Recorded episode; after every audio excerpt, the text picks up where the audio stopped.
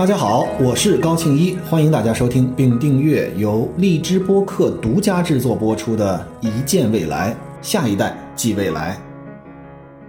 今天呢，跟大家聊聊月亮的事儿。在两年前参加《奇葩说》的时候，我说过一段话，叫做“我的梦想是离真理和宇宙的尽头，哪怕再近那么一点点，朝闻道，我夕死可以。”后来被这个蛋总的狂笑给打断了，可能很多人还记得当时那个那个场景。我非常有幸在昨天，也就是在我录的这个这段播客的昨天，北京时间十一月二十四号凌晨四点三十分十二秒，我在中国文昌航天发射场亲身经历，同时啊直播了我们的嫦娥五号和长征五号火箭的发射过程。它什么时候回来呢？它一共去二十三天，目前看是二十三天，所以我们期待它不是早日回来，而是准时回来，大概会在十二月十二号左右它回来。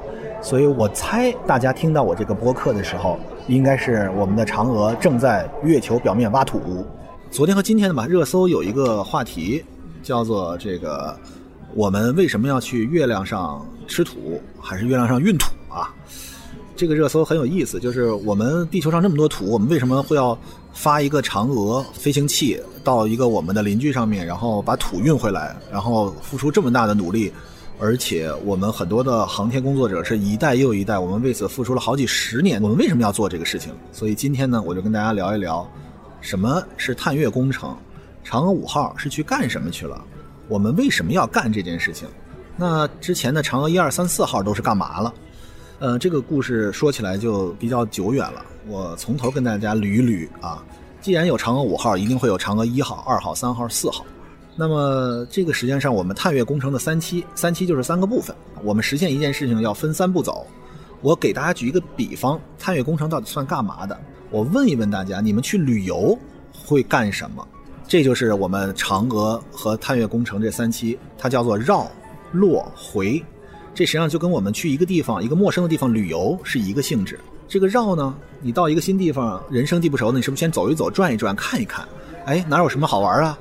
这个落就是你找到了这个景区，你住在那个酒店了，你到那儿停下来了，然后呢去体验当地的美食、当地的风土人情，你已经落在一个地方去体验了。回，带点土特产回来吧，来证明你曾经去过。这就是我们的嫦娥工程的三项工作：绕、落、回。我们需要到月亮上去看一看，我们需要能够落在月亮上停一停、走一走啊，就像成都那个歌里面说的：“我在成都的街头走一走，同时我还能回来带一点成都的特产。”所以，其实任何科技的事情都能够跟我们生活里面每一件事结合在一起。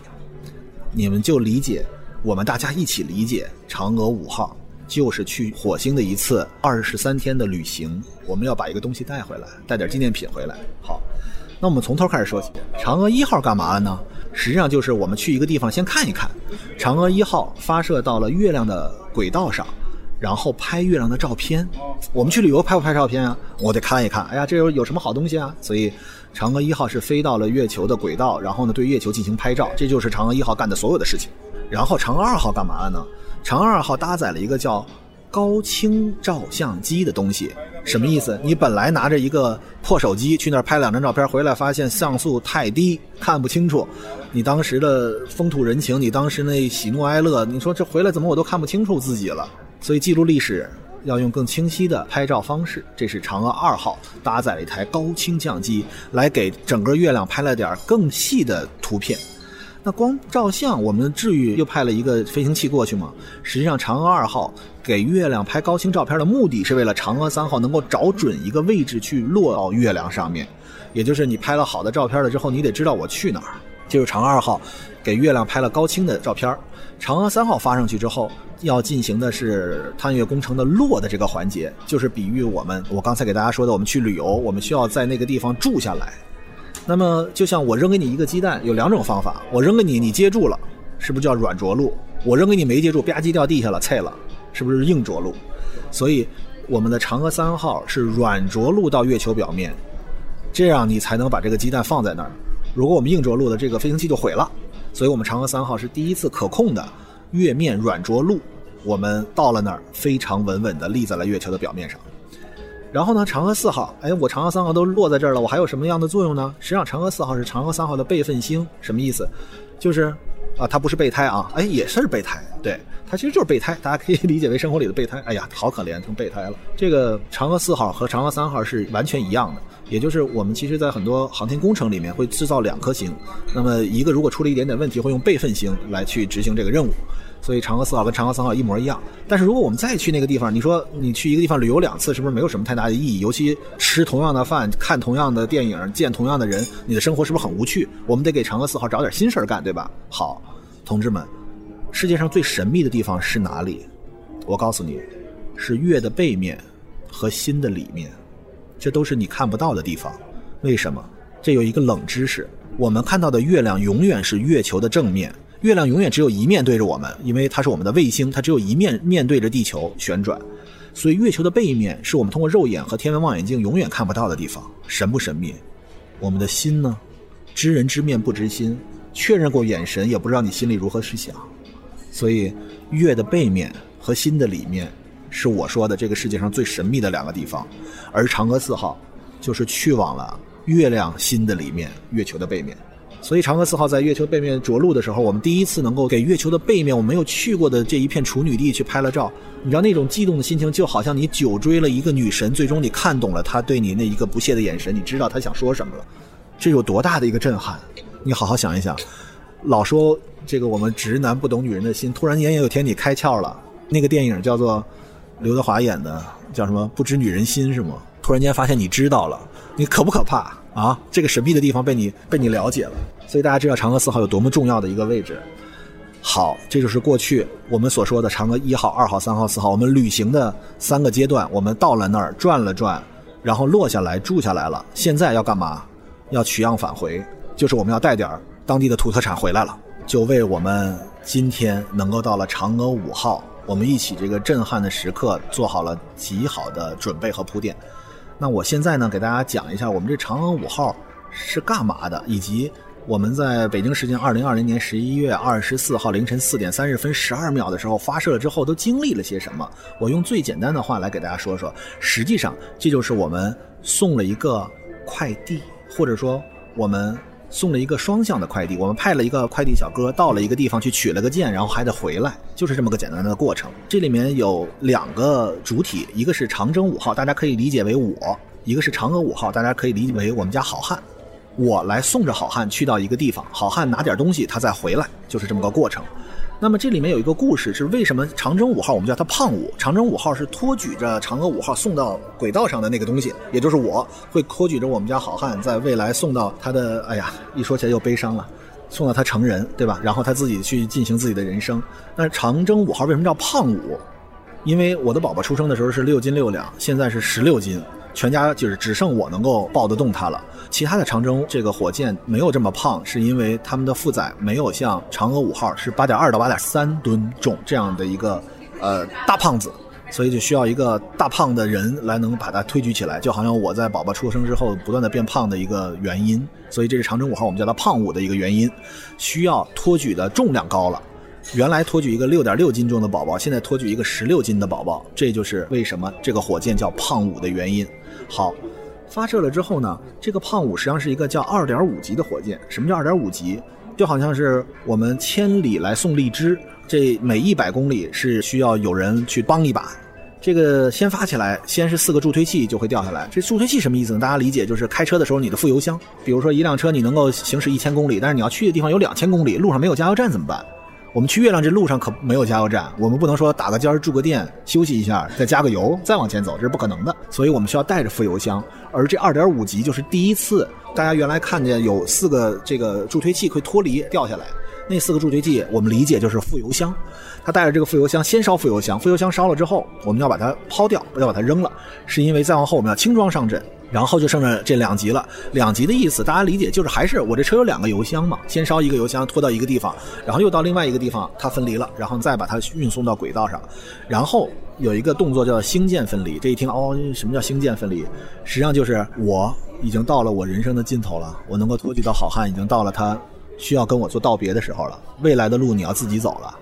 你无论再怎么返回，这与我这个父亲能够托举你到了今天就是我在生命的最后的时候跟好汉要说的，其实就像长征五号，在它燃烧完了它的零点五级，燃烧完了它的一级，燃烧完了它二级之后，它会要做星舰分离。我觉得那一刻其实也是我们，我们与我们的孩子和我们的父母与我们之间道别的一个过程。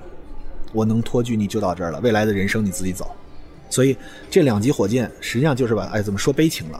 实际上就是把它送到了月球的轨道。月球的轨道其实就是好汉未来的轨道，我能够把你送到你的轨道上，后边怎么走是你自己的事情。好，我们再说我们的嫦娥五号。嫦娥五号到了月球的这个轨道了之后呢，它能干什么呢？嫦娥五号一共有四个部分，我先呃用专业的词跟大家说说它有什么。它有一个叫轨道器，一个返回器，一个着陆器，一个上升器。好，一听又晕了。大家想一想啊，这件事儿其实就是跟送快递的时候。我们先有一个大快递车，把你很多的快递放在车上，然后呢转运到一个飞机上，这个飞机就飞到一个目标地，然后呢又放一个大车上，然后呢再给一个外卖小哥骑着个小电动车给你送你们家，是一个性质。大家好好想想啊，实际上这个轨道器就是一个大车，这个轨道器会一直绕着月亮不断的转，这就是我在这等着啊，你赶紧给我取啊，取完了你给我呀，但是我没法去你那儿，为什么？大货车进不了四环，对吗？大货车进不来吧？你得换一个小车，我才能送的。大家好好想想，你见过你们家门口停了一个一个大公共吗？给你一个大卡车或者一个顺风的飞机停在你们家门口，能停吗？不能吧，它一定得转移一下吧。就是为什么会有这么多复杂的东西，就是因为这架飞机没法飞到你们家给你这件事儿，它就得分开，对吧？相当于这个飞机肚子里带了一个摩托车，到这轨道转了转，突然间它就把这摩托车就得放下了，没错吧？这个时候呢，就有一个着陆器和一个上升器。这个着陆器就是为了让嫦娥。能够顺利的、稳稳的落在了月球表面，就是小哥来你们家取货了。小哥到了，这个着陆器就完成了任务了。然后他就会放一个这个钻头，哇，往地下钻。为了什么？大家还记得我们说要拿什么吗？月球的岩石，对吧？好，另外一个小扫把就嘎嘎扫这个月球表面的那个月壤，就是有点什么玩意儿没有啊？扫点回来。然后呢，把这个里面的岩石和这个表面的这个弄在一起封装。为什么要封装？你们家快递不封吗？你运点什么东西直接给小哥，小哥揣兜里，然后直接往飞机上扔吗？那这得多乱啊，对吧？得封装起来。所以呢，它封装起来之后，剩下就那上升器。这上升器呢，就是小哥骑个车要给那大卡车送过去，对吗？这个上升器它就点火，从月球表面上离开。自此又是一个告别，又跟那个着陆器告别了。相濡以沫不如相忘于江湖。自此这俩人再也见不着了。着陆器就永远的留在了月球上，而这个上升器上来了，上哪儿呢？你记着，还有一飞机等着你呢，那就是轨道器，它在那儿转着呢。哎呀，赶紧回来啊！我没我我累了。他们俩来了之后，大家好好想想，我们送快递的时候是不是他有一个对接？我得给你啊，他得扫个码啊，对不对？我得把东西收了，我得确认我拿到了，得有一个交互对接的过程吧？这就是要月球轨道上这个上升器和那个轨道器要交互对接，这事儿非常的难。打个比方，就是你可以理解为高速开的车，也可以理解为高速行驶的高铁，甚至是相反方向的高铁，还可以两架往八个地方飞的飞机，上面互相打一个枪，要让两个子弹打在一起对上，这有多难的一件事儿？在那儿旋转的速度，大家知道第二宇宙速度是十一点二公里每秒，你开车多少？一百一十公里每小时，是不是？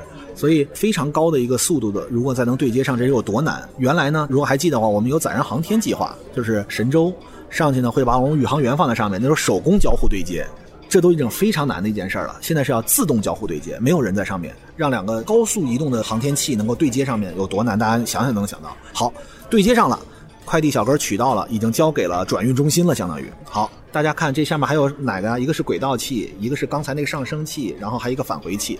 又来一次断舍离了，最后能够回来的只有那个返回器，而轨道器和上升器又将留在那里，相忘于江湖第二次。那这一次回来的就是返回器，返回器大家知道它回来的速度非常高，这么高的速度，你好好想想，我们最早骑自行车的时候，我不知道大家是怎么怎么停车的，你骑的速度太快了的时候，光捏刹车停不住，我当时是拿脚擦地，我爸骑车，我在后面坐的时候我也拿脚擦地，因为增加阻力能让它停下来。我们地球上是有空气的，空气阻力不足以让那么高速度进来，它很可能像一个炸弹一样的就落在地上了。那我们的那个样本就零落成泥碾作尘，只有香如故了，白去了这一趟。你们家快递小哥往你们家扔快递吗？极高速度往你们家吧唧扔一快递砸墙上，什么都烂了，不能吧？我们得让它减速，对吗？所以这就是返回器回到地球的时候要需要一个减速的过程，这也是这一次嫦娥五号的一个创新。好，我给大家总结一下，嫦娥五号有什么样的创新？有四个创新。第一次在月球表面采样，就是我们从来没有在这个地方有过外卖的或者说这个快递的网点我第一次建网点很难吧，对吧？采样完了，第一次在月球表面点火升空，然后终于派出一个快递小哥来，能开着小摩托能够到那儿了，还能回来，对吧？就是第一次能够升空，第一次在距地球三十八万公里的月球轨道上交互对接，这个地方我们没有，他送回来的件儿还能拿到我们这个中转中心。我能够发给别的地方，这是非常难的一个事儿。同时，最后一个第四个是首次能够以将近第二宇宙速度，就是十一点二公里每秒的速度返回大气层。这就是快递小哥极高速的把一个东西扔扔给你们家的时候，他做了减速的这样一个工作，不然就会砸烂了。这四个其实是非常难的一个工作。所以我描述到这儿，最后呢，进入大气层之后落哪儿呢？它会落在我们的内蒙古的四子王旗，这个地方是我们一个回收厂。你就理解，就到了你的那个快递柜了。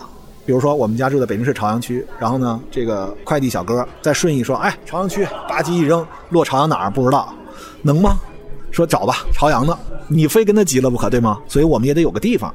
你的快递柜就是我们的内蒙古四子王旗，它会在一个特定的指定的区域落地，我们就完成了这次回收，也就是完成了我们这一次有去有回的快递收发。还有一个很有意思的话题，就是比如说我们的那个助推器，它这个完成的使命，咱这副油箱往哪扔的问题，它会落下来，它会在它的上升的轨道，就是你开着车，比如说啊，呃，一路向东，啊，然后呢，这个你会有一条车辙，对吧？然后呢，你会去哪儿，大概都能知道。同样，我们的火箭也是有一个轨道的，这个轨道呢，你往下，下面都有可能会落下来，它落下来之后，就会砸在地面上。但是呢，那条路径上我们会选择人少的呀，或者说有的时候是在海里啊，它可能就掉海里了。这还不光是那个助推器呢，还有我们的卫星，它有一个整流罩。整流罩就是你那个包裹，就是你的快递给你打一包，那个包最后也也会解开，那个包也会落下来。有的时候在农田里啊，一般都是村民汇报啊，我们我们家天上掉神物了，一看啊是这个，然后还能回收过来，你还能找到它。回到我一开始给大家说的。我们为什么要去月亮上吃土？为什么要去月亮上挖土？实际上这个并不准确。我们去月亮上挖的是月壤，我们可以对比，就是地球上的土，但是实际上它跟我们地球上的土是完全不一样的。它富含一种东西叫做氦三，这个氦三在地球上的含量是非常的稀少的，而且基本上是在大洋的深处，我们提取也非常的难。但是氦三对于我们的国民经济建设是有极大的作用的，大家可以理解为是比黄金、钻石更为稀缺的一种金属。你们家里要不怕危险，你们其实要有点氦三，可能你就不需要买房买地了。你出去说，那个银行那个啊，我这有点氦三啊，所以它是一个非常稀缺的一个一个这个物质。但是更为重要的，其实还不仅仅在这点东西，因为我们如果要要点稀有金属或者稀有物质，我们不用费这么大努力跑到另外一个星球去干这个事情，而且我们是和平利用，我们绝对不是去挖掘、去探索这样的事情。但是还有一件事情，我觉得我们每个人都关心。我们人类最关心的几个问题是什么？我是谁？我从哪里来？我去哪里去？是不是这三个问题？你是谁？这个社会给你定义了，你有个名字，你的周围的人对你有个评价啊。当然了，我们现在社会有很多人，这个呃，我的理解就是不知道自己是谁，这也是个很大的问题。过分自恋，就是人很容易迷失自己。啊，你是谁？你不知道，你去哪里去？每个人都迷茫，或者每个人在一生中每个阶段都会迷茫。我们在后面我们也会提到，人生这么迷茫到底怎么办？我们的不确定性和确定性怎么样能让人生，呃，有负伤人生，对吧？我们上次提这个口，我们在未来的几期里面也会提这个话题。但是最根本的一个问题是我从哪里来这件事情，到今天为止我们都不知道。我们有了《西游记》，我们说猴子是五百年前在石头下压的，从石头里出来的，对吧？我们人类从何而来？其实我们到今天为止依旧没有那么太大的确认的来源，都是一些假设。但是我们去月亮可以知道一件什么事情？我再给大家讲一讲，就是回答这个月亮上为什么能够知道我们人从哪里来这件事情。上一次从月亮上往回取土的，或者说往回吃土的是谁呢？是苏联人，是在一九七六年的时候，他们叫月球二十四号去了那儿取回来。再之前还有什么呢？大家都看过阿波罗十三号，是美国的阿波罗计号，是载人登月，派了个小哥过去砸砸砸砸砸，然后拿过来一堆石头，对吧？这是载人登月。但是他们所拿过来的所有的月球表面的标本，或者说我们叫岩石，我们用词不准确，是为让大家明白。假设就是拿回来一点石头，最近的是四十四亿年以前的石头，而这一次我们所选的那个落月的地点能够凿回来的石头是十二亿年以前的石头，什么意思？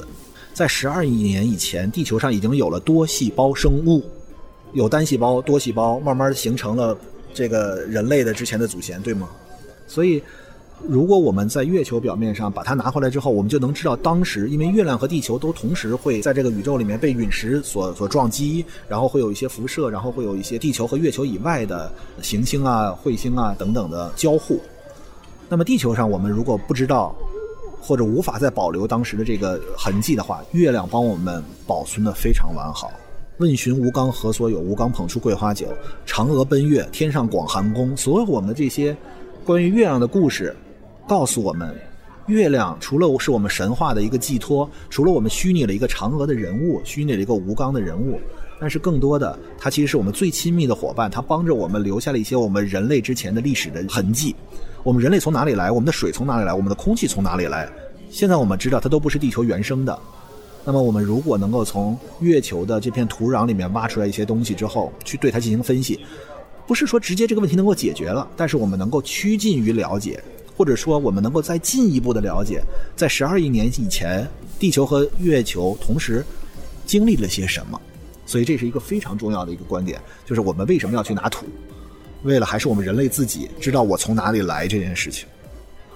好，那么刚才我给大家说了这个四个这个嫦娥一号一直到嫦娥五号这整个的过程，呃，这个其实还不能回答说我们为什么要去。我们说拿这个土过来，一方面是氦三，一方面是我们研究，呃，十二亿年以前是我们当时这两个星球经历过什么？这两件事还不足以说服你的话，那我再说出第三件事情来：什么推动了科技向前发展？我们人类能发展到今天是靠什么发展到今天的？两个字：连接。什么连接？最早智人是如何战胜野蛮人的，使得智人成为我们的祖先？靠的就是一个连接，靠什么连接？语言就是今天我们能够交流的工具。因为有了语言，我们才使人形成了一个，呃，尤尔赫拉利的书里面说，一百五十个人为最小单位的这样一个团体。我们当有这么一个团体之后，我们就能够跟别人进行竞争了，或者跟其他生物进行竞争了。所以这件事情是一个非常重要的事情。我们需要人与人的连接。有了语言，然后我们不说很久，比如说四次工业革命，我们就不说了。呃，早讲，我们就说一个第一次工业革命，在当年。随着蒸汽机、煤炭、钢铁的应用，那个时候拉起了第一次工业革命。它使人和人和人和机器之间连接在了一起。它有什么样的意义？大家想过没有？大家一说工业革命啊，这跟我有多远啊？你一说一八呃四零年，你就讲哦有，鸦片战争。哎，大家想想，一八四零年其实是什么时候啊？今天是二零二零年，是庚子年。我们经历了多少事儿？那上一个庚子年什么时候？一九六零年。我们是三年自然灾害的中间最严重的一年。再往前的庚子年什么？一九零零年八国联军打入中国，大家记得吗？这都是庚子年发生的事儿啊。再上一个庚子年啥时候啊？一八四零年，没错吧？哎，你看看，说到这儿了，一八四零年又是一个庚子年，那是第一次工业革命结束的时候，远吗？不远，四次庚子年之前就是那个时候啊。你不想了解了解庚子年又发生了什么事儿吗？那个时候发生的事情就是把人和机器连接在一起，你还觉得跟你没关系？没问题，我再给你举一个例子。在蒸汽机出现了之后，谁当时受伤害最大？就像今天有了 ETC，能够自动过那个高速，能够收费，高速收费员受伤害最大，下岗了，没工作了。蒸汽机出现的时候，那个时候纺织女工下岗了，下岗了之后呢，他们就不干了，说：“哎，你们用了机器，我们人都人都没有工作了，我们人都都生存不下去了，我们人怎么办啊？”大家好好想想，现在什么东西最贵？高定，高定是什么？高级定制。高级定制是什么？是手工缝制，一定是手工缝制才能能叫高级定制。还有车什么最贵？Rolls Royce、宾利，我们最贵的车很多都是手工打造的，而不是生产线上生产生产下来的。所以在这个时代，手工定制其实反而比机器制造要贵，没错吧？所以这是一个时代迭代的发展。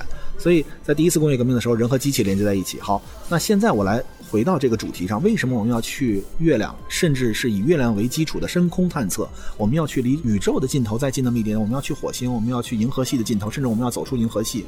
我们的目的是为了让我们能够跟更远的其他的星球连接在一起。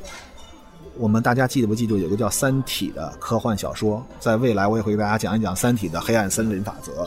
我们实际上是要产生更多的连接，这才是能够引导我们科技真正向前发展的一个必然的推动力。我们在这一生里面啊，其实就是每一个阶段每一个阶段的。你们活到今天，你好好想一想，一路上每一个人好像都是陪你一段时间。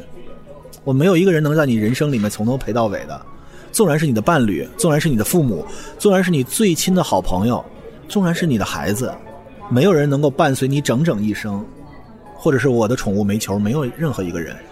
嫦娥五号，我刚才给大家举了例子，拿我跟好汉的类比，其实就是我能够托举到他应该有的轨道，后面的人生是他自己的。我终将老去，甚至终将死去，不是甚至是一定会终将死去。未来的人生就得他自己走。但是，嫦娥是探月工程，但是对于我们深空探测，如果我们把深空探测比喻成好汉的一生的话，嫦娥工程实际上只是他在。可能在他的人生三四十岁，我不知道我能活多久。四五十岁的时候，我可能就会故去。我故去了之后，后面的人生他要自己走。那么，嫦娥工程实际上只是在我们未来的人生里面的一开始的一段。在嫦娥探月返回了之后，后续我们还有很多的事情要做。我们还会向更远的地方走去。我们可能还会去火星，我们可能还会去银河系的尽头。因为随着医疗条件的改善，好汉的 life expectation 就是预期生命一定会比我们这代人强，他可能会一百岁、一百五十岁、二百岁，那我在他生命里面所占的时间会越来越少，未来的人生还有很漫长的路，我不敢想，我也不愿意去想，我想我只是陪好他探月工程这一个周期，我能够成功的托举到我的能力范围最大的地方，后面的人生我希望他能够足够强大，他能够。不再需要一个火箭的助推，他自己就是他自己宇宙中的那一颗恒星。今晚的节目就说到这里吧，希望我的声音能够助你入眠。